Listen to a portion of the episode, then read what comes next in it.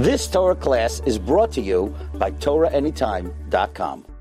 Is it you ask a goy to buy that keli from you? You go to a goy you know, and you give him a dollar, for instance.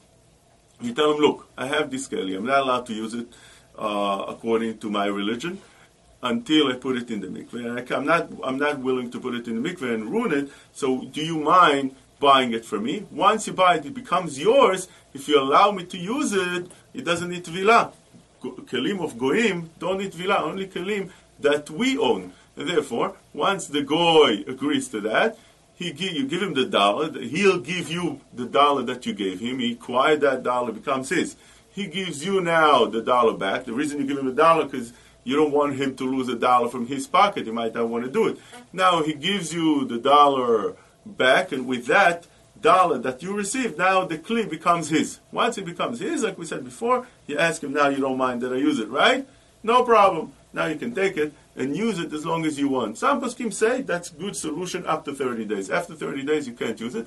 But, in this, you're going to have to go lenient with the poskim that allow it completely, and you can keep it as long as you want and use it without any problem. You've just experienced another Torah class brought to you by TorahAnytime.com.